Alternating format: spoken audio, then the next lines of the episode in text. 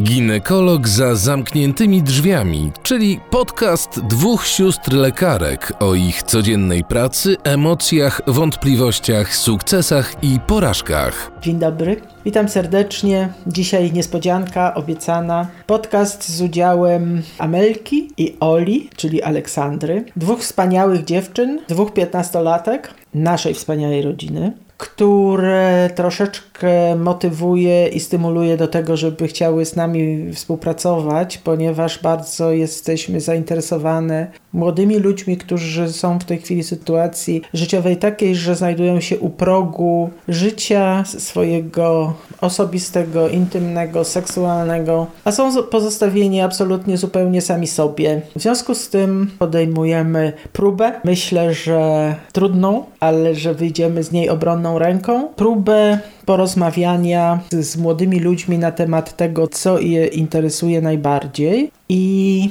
tematem dzisiejszego naszego podcastu jest temat pod tytułem o mitach na temat dojrzewania, seksu, które słyszymy i w które dużo osób wierzy. Tak sobie wymyśliły Ola i Amelka. Dzień dobry. Dzień dobry. Dziękujemy bardzo za taki miły wstęp. Jest nam bardzo miło, że możemy wziąć udział i pomóc dorosłym zrozumieć trochę młodzież. I wydaje nam się, że głównie problem leży tu w braku rozmowy dzieci i młodzieży z dorosłymi. Tak, przede wszystkim w wielu polskich domach boimy się rozmawiać właśnie o dojrzewaniu, o pierwszym razie. I właśnie tutaj mamy pierwsze pytanie do Ciebie. Jeśli wstydzimy się porozmawiać o tym z rodzicami, to gdzie możemy się skierować? Czy internet jest to dobre miejsce? Przegięłyście. Takie pytanie. Oczywiście, że nie jest dobre. Oczywiście, że jest dobre. Gdzieś musicie tych odpowiedzi szukać. Zawsze tak jest najlepiej, żeby młody człowiek odważył się znaleźć wśród swojej rodziny czy przyjaciół rodziny, znaleźć kogoś, do kogo ma zaufanie i kogoś, kto trochę więcej wie. I chcę z Wami pogadać, dlatego że taka relacja face to face, relacja, kiedy możesz spokojnie usiąść i wiedzieć, że ufasz temu człowiekowi, z którym rozmawiasz, jest nie do zastąpienia przez żadne medium, no chyba, że przez nasz podcast, no to już rozumie się samo przez się. Natomiast jeżeli sięgamy do internetu, to Wy bardziej niż ja macie świadomość tego, jak wiele śmieci znajduje się w internecie i jak trudno jest znaleźć takie miejsce, w którym na postawione ważne i odważne pytanie znajdziecie ważną i prawdziwą odpowiedź. No chyba takim jednym z głównych takich powodów i problemów, jakie są wśród właśnie młodzieży, to jest to, że w internecie pisze, że każdy schematycznie dojrzewa i rozwija się w tym samym schemacie i że każdy dostaje pierwszy okres w wieku 11 lat, każdy chłopak ma mutację w wieku 12 lat i wiele osób nawet z mojego środowiska, jak na przykład zaczęły miesiączkować dziewczyny w wieku 8 lat, a inne w wieku 15, strasznie się tym stresowały przez to, że właśnie nie miały rozmowy z rodzicami, a w internecie wyczytały, że schematycznie każdy w wieku 11 lat powinien dojrzewać. Co ty powiesz, Amelko? To ja pierwsze słyszę, że takie rzeczy internet, że o takich rzeczach internet uczy w ten sposób, bo to nie ma w ogóle styczności żadnej z tym, jaka jest prawda. Od czego zależy wystąpienie pierwszej miesiączki w życiu dziewczynki? No chyba od właśnie dojrzewania i wejścia w ten etap. Ale który jest takim elementem, co jest takim elementem? Dojrzenie jajników. Jajników, ale przede wszystkim waga. Waga wyzwala miesiączkę. I teraz tak, przez długi czas była taka informacja, że 48 kg to jest taka waga, która powoduje, że wystąpi pierwsza miesiączka. Jeżeli nie występuje, to należy się tym martwić. No ale niestety albo stety, życie weryfikuje wszystkie tego rodzaju teorie i doskonale wiemy, że przy niższej wadze wystąpi miesiączka, a u innych przy wyższej. W tej chwili ta definicja jest troszkę zmodyfikowana i mówi się o procentowym zawarciu tłuszczu w organizmie, czyli jednak jest związek z wagą, ale nie jest to definicja taka, że jak masz tyle i tyle wagi, to na 100% miesiączka wystąpi, bo są jeszcze wtedy inne czynniki, które biorą udział w rozpoczęciu miesiączkowania. I tak powiedziałyście o ośmiolatce. Dlaczego miesiączka może wystąpić u ośmiolatki? No, może wystąpić przede wszystkim dlatego, że może być dziewczynka chora, może mieć nadwagę wynikającą z choroby albo z nadmiernej ilości spożywanego jedzenia i tłuszczu. Znowu ten tłuszcz, który w organizmie kobiety spełnia bardzo ważną rolę, bo kobiety 8-latki i kobiety 48-latki. To jest ta sama kobieta. Trzeba uczyć się patrzeć na organizm kobiety w ten sposób. Ale również, kiedy wystąpi miesiączka w 16 roku życia i dziewczyna jest zdrowa, to też nie ma problemu. Ważne jest, żeby przyjąć, że pierwsza miesiączka w życiu dziewczynki występuje w 12, 13 roku życia i jeżeli mija 14, 15, 16 rok życia, ważne jest, żeby sprawdzić w badaniu ultrasonograficznym przez brzuch, nie dopochwowo, czy widać macice i przydatki, bo zdarzają się takie zespoły genetyczne, gdzie nie występuje macica, gdzie jest tylko zachyłek pochwy i te dziewczyny, które chorują z tego powodu a nie poddadzą się badaniu ginekologicznemu, inicjują seks, i w czasie inicjacji dowiadują się, że jest problem, przychodzą i się dowiadują, że mają tylko zachyłek pochwy. Więc absolutnie indywidualnie i absolutnie jednostkowo trzeba podchodzić do pierwszej miesiączki. I jeszcze jedna ważna uwaga. To, że pierwsza miesiączka występuje, to jest tylko i wyłącznie informacja na temat stanu biologicznego organizmu. Nie znaczy to, że mam miesiączkę, to już jestem kobietą. Hurra, tak jak to się często dzieje i już jestem dorosła. To jest absolutnie mit. Właśnie, jeśli pojawia się pierwsza miesiączka i czekamy już ten kolejny miesiąc, a ta miesiączka się nie pojawia już drugi raz, to co to oznacza? Może nic. Taka uroda każdej dziewczynki. Może być tak, że organizm zaindukuje występowanie miesiączek, a potem przez pół roku tej miesiączki nie ma. Jeżeli dziewczynka czuje się dobrze, jeżeli mamy zrobione USG, wiadomo, że ta macica i przydatki są. Ta pierwsza miesiączka była, więc ta funkcja też jest sprawdzona. Należy wykonać poziom badań hormonalnych i najspokojniej w świecie czekać. A kolejnym mitem, który często jest powtarzany, jest to, że brak okresu równa się ciąża. Czy zawsze brak okresu to jest ciąża, czy są różne inne? Są różne inne przypadki, a czasami może być tak, że jest ciąża i jest krwawienie miesiączkowe.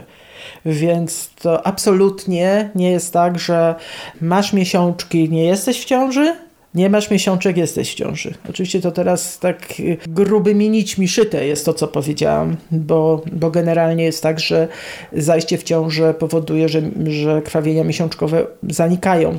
Natomiast również należy o tym pamiętać, że jest bardzo wiele przyczyn biologicznych, wychodzących z organizmu, z czynności hormonalnej, ze stresu, ze sposobu, w jaki jemy, żyjemy, funkcjonujemy, które te zaburzenia doprowadzają do zatrzymania miesiączki. A jak tak mniej więcej powinien wyglądać prawidłowy cykl miesiączkowy? Mniej więcej prawidłowy cykl miesiączkowy trwa 24 dni, krwawienie trwa do 5 dni, jest średnio obfite. Co to znaczy średnio obfite? To znaczy do 5 wkładek w ciągu dnia. Jeżeli tych wkładek jest więcej, na przykład 8, to i przez kolejne dni miesiączkowania jest to 8 wkładek dziennie, to jest miesiączka zbyt obfita i takie miesiączki mogą być przyczyną anemii u dziewczynki, więc należy na to zwrócić uwagę. Więc te pierwsze 5 dni, później krwawienie miesiączkowe się kończy, cykl miesiączkowy trwa dalej, owulacja około 12 dnia, Również nie jest tak książkowo, że tego i tego dnia wystąpi, ponieważ te wszystkie czynniki, o których mówimy, które wpływają na zaburzenia miesiączkowania, również powodują, że jest zaburzenie owulacji. Ważne jest, żeby od wczesnych lat uczyć się obserwować, jak zmienia się śluz, który się z pochwy wydobywa, jaki ma kolor, jaką ma konsystencję. I jak się czujesz, jakie masz objawy z ciała w okresie pomiesiączkowym, okołoowulacyjnym i w okresie przedmiesiączkowym, któremu towarzyszy, który się nazywa okresie przedmiesiączkowym, o którym się często pyta, czy występuje zespół napięcia przedmiesiączkowego, ale nie używajmy tutaj określenia zespół napięcia przedmiesiączkowego, a po prostu obserwuj, jak się czujesz przed miesiączką. Czy cię bolą gruczoły piersiowe, czy masz obrzęknięty brzuch, czy biegunka, czy boli głowa, czy masz zatrzymywanie płynów, czyli na przykład przybierasz na wadze w okresie przedmiesiączkowym około 2 kg. Czy podczas pierwszego razu można zajść w ciążę? I jak rodzice powinni rozmawiać z dzieckiem i zacząć rozmowę po pierwszego razu czego? Uprawiania seksu. Dobrze. Czyli tak zwanej inicjacji seksualnej. Tak. No i co dalej z tymi rodzicami? No właśnie, jak rodzice powinni rozmawiać z dziećmi o tym, bo w polskich domach często ten temat jest pomijany i zamiatany jest tematem tabu.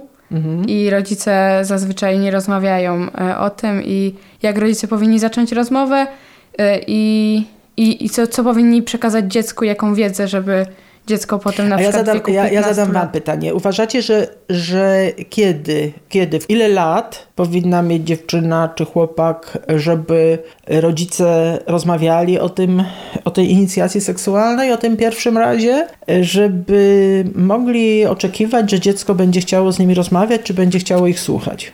Znaczy, no to będzie ciężkie, ale myślę, że tak 13 rok życia, tak żeby tylko napomnieć, chociaż pamiętaj, aby jak już coś... Tak, czy chce słuchać, czy nie chce słuchać? Zabezpiecz się, bo potem może być ciężko. Tak, żeby ostrzec chociaż to dziecko przed... Dobra, czyli 13 rok życia ostrzegamy. Tak, no bo w tych czasach no to... Czy chce słuchać, czy nie, to włączamy czerwony taki wykrzyknik. Tak tylko napomnieć, jeżeli dziecko będzie chciało, albo żeby wiedziało, że może się do rodzica jakby z tym tematem, jak nie będzie czegoś wiedziało, zgłosić, spytać się, czy lepiej na przykład wziąć tabletki antykoncepcyjne, czy użyć prezerwatywy, czy inne różne środki antykoncepcji, żeby nie wstydziło się zapytać o to i żeby wiedziało, że rodzic da im odpowiedzi. Właśnie to jest bardzo dobre, co powiedziałaś, żeby właśnie też od tych najmłodszych lat uczyć dziecko, że właśnie może przyjść, porozmawiać, bo wtedy też ta inicjatywa może wyjść właśnie od strony tego dziecka, że może przyjść po prostu kiedy chce i porozmawiać o tym. I nie zostanie odrzucone, dokładnie, albo wyśmiane, albo skarcone, że to jeszcze nie jest dla ciebie, tak?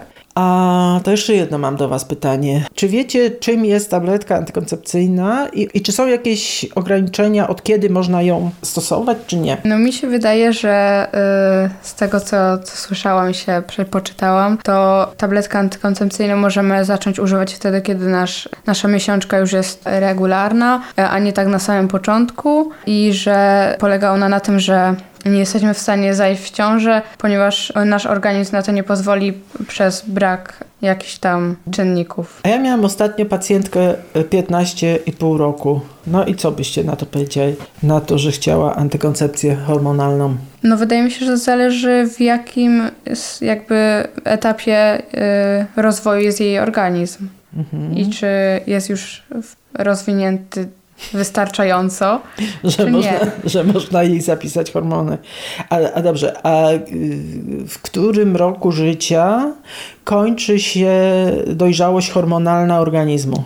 W 24 roku życia cykl hormonalny jest ukształtowany na tyle, że powinny być regularne owulacje i regularny cykl. Czyli trochę to jest dużo tych lat, prawda? I problem z tabletką hormonalną polega na tym, że tabletka działa na układ podwzgórze, przysadka mózgowa, jajnik, czyli działa na mózg, na struktury mózgowe. I teraz I to są właśnie te same struktury, które odpowiadają za rozwój i za dojrzewanie biologiczne całego organizmu. Czyli tak zwana ta oś podwzgórze, przysadka mózgowa, jajnik musi sobie dojrzewać do tego 24 roku życia, żeby była wydolna.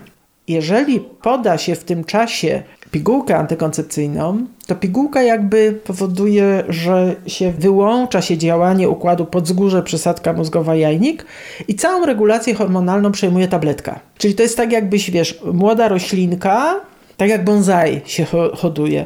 Jest mały bonsai, Japończycy owijają bandażem i go formują. I tam, gdzie jest bandażem okręcone, to nie rośnie, nie dociera słońce, roślina nie rośnie. Podobnie, jeżeli jest ta tabletka hormonalna u młodej 14-latki, 15-latki, 16-latki, to może dojść właśnie do tego zablokowania dojrzewania.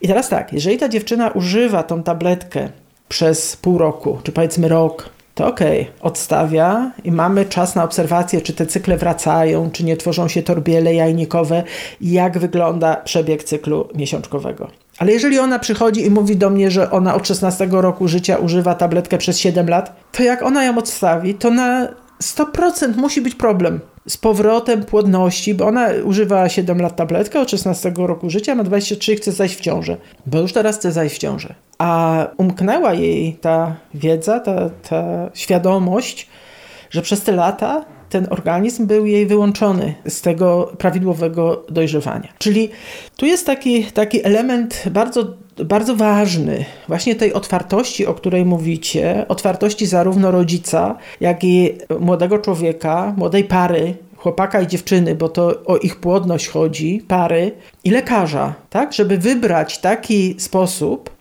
Ja to robię tak, że mówię o tych wszystkich przeciwwskazaniach i jakby zalecam tą antykoncepcję, szanując ciekawość, miłość, pasję, młodość, wakacje, szanując to wszystko. Mówię to dobra, to na pół roku, żebyście dowiedzieli się, jak to wygląda, jak się obserwuje, jak działa tabletka i jaka jest reakcja na tabletkę, tak? Żebyście na spokojnie mogli nauczyć się używać prezerwatywy, bo to też trzeba być bezpiecznym, żeby nauczyć się używać prezerwatywy, współżyć w prezerwatywie. Więc to jest taki czas dla zdrowia seksualnego, aby na spokojnie wejść w ten okres rozumu i dojrzałości. I do tej pory mi się to udaje. Po tych różnych pierwszych fascynacjach, potem jest troszkę odpoczynku, robimy przerwę w używaniu tabletek, obserwujemy jak wraca ta miesiączka. Wracamy do pierwszego razu, tak? Kiedy ten pierwszy raz? Indywidualnie. Czy to prawda, że podczas pierwszego razu nie można zajść w ciążę? Można. Bo można zajść. Ten mit po prostu chyba każdy zna i tyle osób w niego jeszcze wierzy, że... Można zajść w ciążę podczas pierwszego seksu. Również można zajść w ciążę podczas pierwszego seksu, w którym nie dochodzi do penetracji penisem pochwy, bo może być tak zwane kropelkowanie nasienia. I nie musi być penisa wprowadzonego do pochwy. Cechą charakterystyczną plemnika jest jednostajny ruch postępowy i one, jeżeli tylko się znajdą już w zasięgu wydzieliny pochwowej, to one się w tej wydzielinie świetnie poruszają i sobie dochodzą do pochwy i można z pierwszego niepełnego stosunku seksualnego zajść w ciążę. A tak samo jest z kalendarzykiem. Ludzie wierzą w kalendarzyk, a... Zawsze mówię, że tak zwane naturalne planowanie, naturalna antykoncepcja, tak? Tak. Nie ma czegoś takiego jak naturalna antykoncepcja. Naturalne jest tylko zachodzenie w ciążę.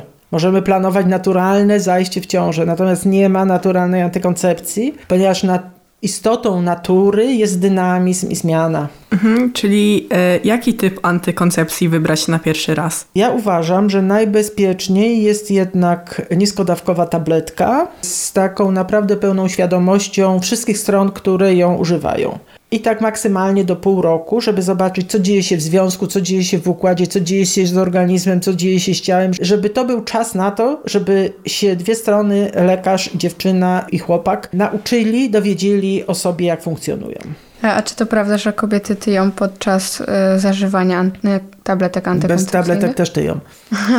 Ale bardziej. Czy są skłonności do tycia, bo to też jest często powtarzane. Problem jest taki, że nie ma badań, które potwierdzają, że antykoncepcja powoduje przyrost wagi. Natomiast najprostszym sposobem, żeby nie dopuścić do tycia przy stosowaniu tabletki hormonalnej, antykoncepcyjnej jest stanąć na wagę. I od momencie, kiedy zaczynasz używać antykoncepcję hormonalną, kontrolujesz swoją wagę i po miesiącu używania, jeżeli przybór wagi jest większy niż 2 kg, to znaczy, że dzieje się nie tak, jak powinno być i należy to zweryfikować. Nie można pozwolić, aby w czasie stosowania pigułki antykoncepcyjnej doprowadzić do wzrostu wagi ciała, ponieważ nabieranie ciała powoduje dodatkowe komplikacje i negatywny wpływ tabletki na zdrowie. Wydaje mi się, że możemy przejść do najśmieszniejszego mitu, jaki padnie w tym odcinku. Żeby nie zajść w ciąży po stosunku, wystarczy pobiegać po schodach. O Jezu. Tak, to jest mit, który nie dość, że słyszałyśmy od znajomych, którzy w to wierzą, to jeszcze od internetu. Jeżeli się wpisze, co zrobić, żeby nie zajść w ciąży, to jest jednym z pierwszym pozycji. Dobrze, że powiedziałam, że nie wolno z internetu korzystać. Przerażający mit. Po pierwsze, można sobie złamać nogę chodząc po schodach z powrotem, czyli nabyć urazu i nic więcej nie mam do powiedzenia na ten temat. Przerażające jest to, co teraz powiedzieliście. No, najbardziej przerażające jest to, że gigantyczna ilość osób w to wierzy. No to widzicie, ile mamy do zrobienia. I jeszcze jedno jest kolejne pytanie. Czy zazdrość jest wskazana w związku, bo dużo osób mówi, że to jest oznaka prawdziwej miłości. Chociaż według mnie za dużo zazdrości to jest toksyczna miłość już.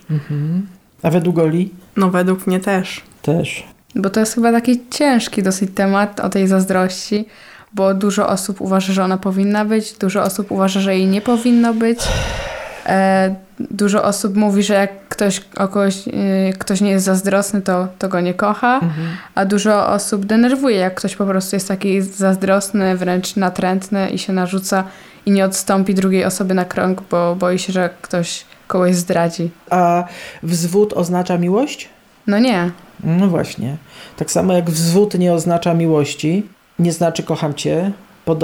Podobnie zazdrość nie oznacza miłości. Wydaje mi się, że najlepszą odpowiedzią na to pytanie będą badania, które i doświadczenie moje zawodowe, które pokazuje, jak ludzie, i to obojętnie, czy to są młodzi ludzie w waszym wieku, czy to są dorośli ludzie, przeraźliwie poszukują miłości. Nie dostają tej miłości w domu, często są w domu rodzinnym, często są z rodzin przemocowych, nawet jeżeli nie są bici, to doświadczają przemocy psychicznej. I dla potwierdzenia swojej wartości każdy człowiek potrzebuje miłości. Każdy chce być kochany, każdy chce być oczekiwany, każdy chce być przytulony.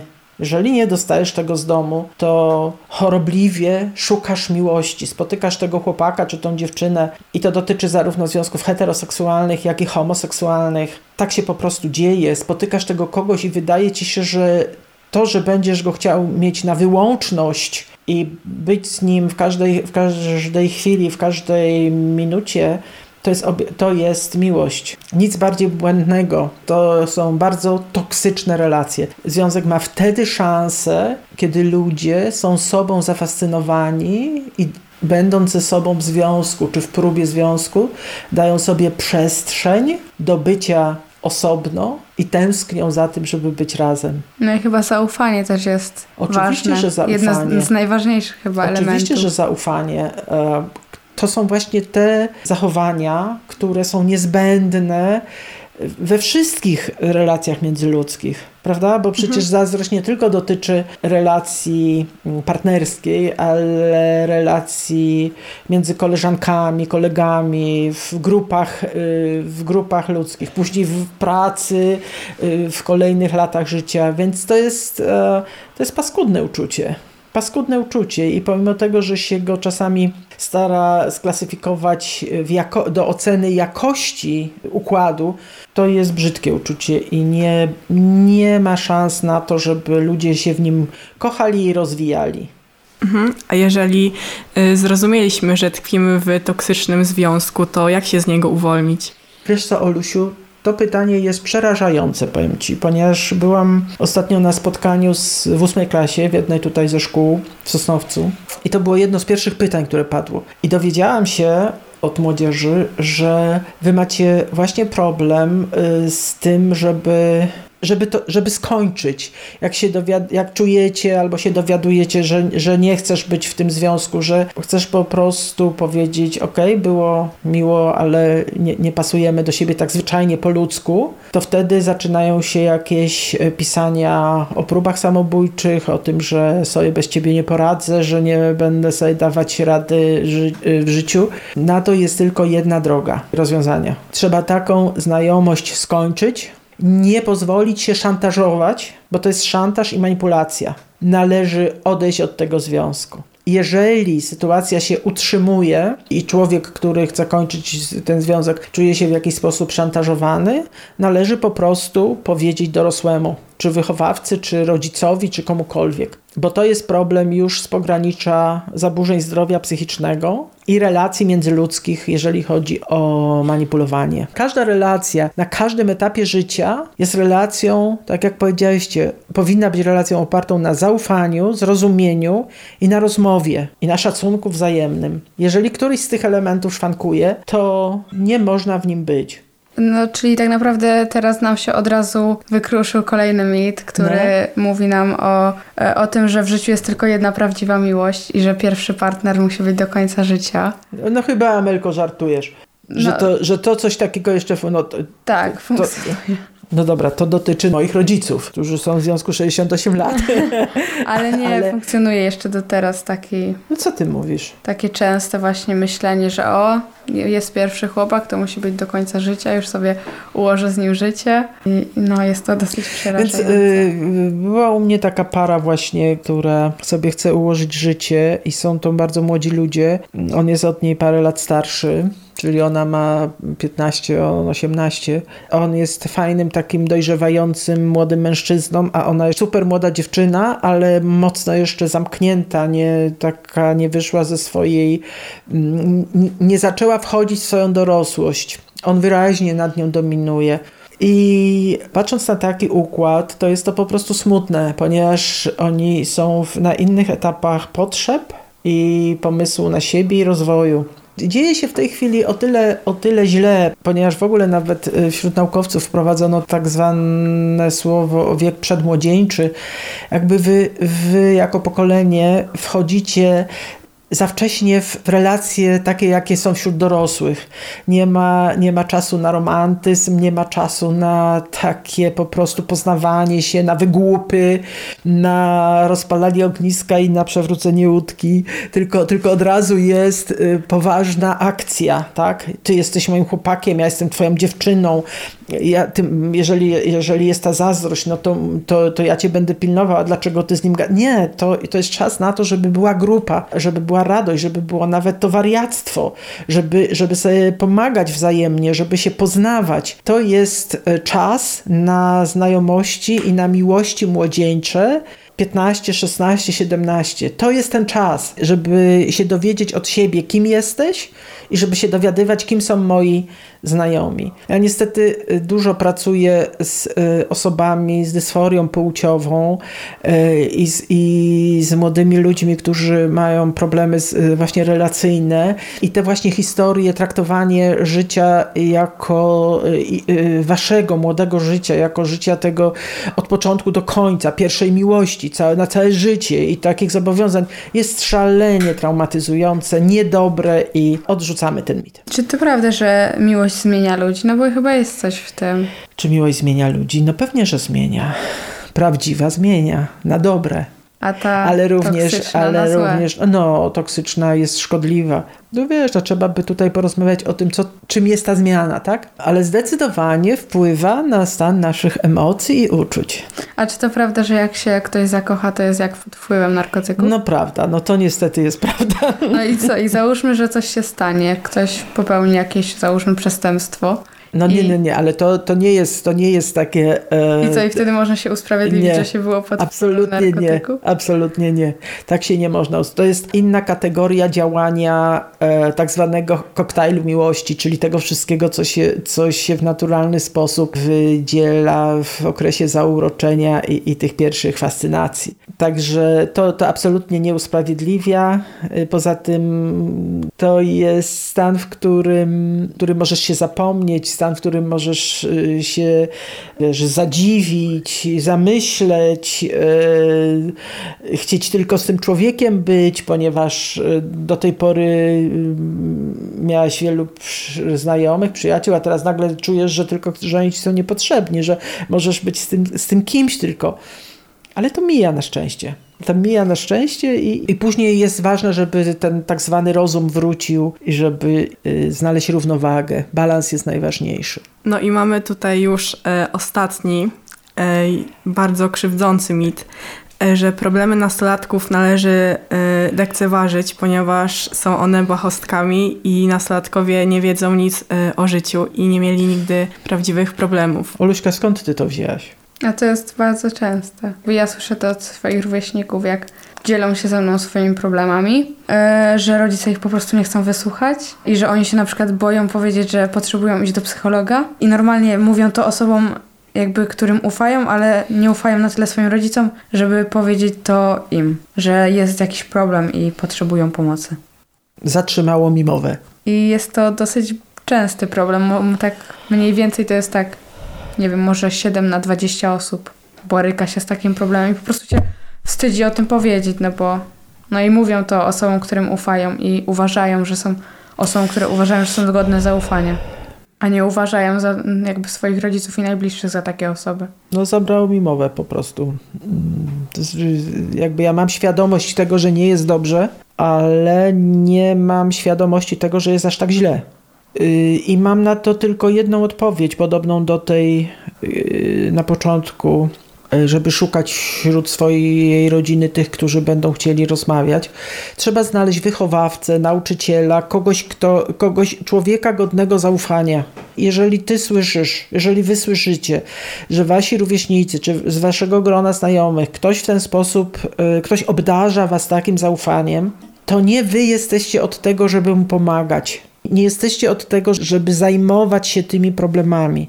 Natomiast jesteście od tego, żeby na przykład przyjść do mnie i zapytać się, gdzie ten człowiek ma iść, gdzie ten człowiek ma się skierować, bo nie wolno tego człowieka zostawić bez pomocy, natomiast również nie jest prawidłowym jakby przejmowanie jego kłopotów i trosk. A jest bardzo wielu ludzi i sytuacji, instytucji, które rozumieją młodzież i które z nimi chcą współpracować.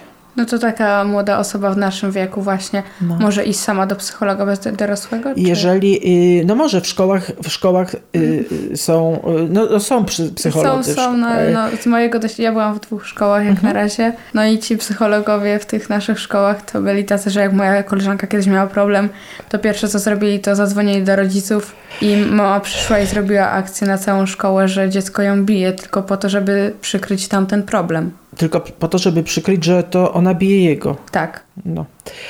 To są bardzo trudne sytuacje, dlatego wśród grup młodzieży macie tego świadomość, że powstają różne grupy, które działają na rzecz naprawy tej sytuacji, czyli mówienia, tak jak wy teraz mówicie, w ten sposób głośno, ponieważ Polska cały czas nie ratyfikowała układu o przemocy w rodzinie, chociaż coś się tam ostatnio działo w tej kwestii, ale długie, długie lata nie.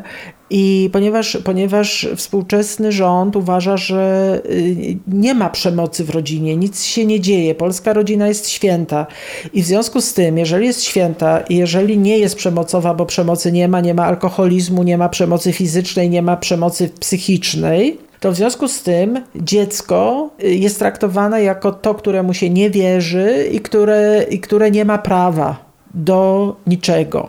Natomiast dziecko ma prawo, musi znaleźć pomoc, musicie się organizować w te grupy i będziemy wspólnie szukać dorosłych, którzy wam będą pomagać. Taki jest w tej chwili trudny czas, że urzędowo tego nie załatwicie, ponieważ do szkoły nie może wejść żaden obcy psycholog. Rzeczywiście jest tak, zresztą jak z badaniem ginekologicznym, że dziewczyna nie może sama iść do ginekologa, musi iść z mamą. Ona może zajść w ciążę i chodzić w ciąży do ginekologa, ale nie może przyjść sama do zbadania przed 16 rokiem życia. A po 16 też może trafić na takiego ginekologa, który jej powie nie zbadam cię, tak? Więc musimy próbować naprawić tą sytuację budowaniem świadomości tym, co wy dzisiaj zrobiłyście, za co wam bardzo dziękuję.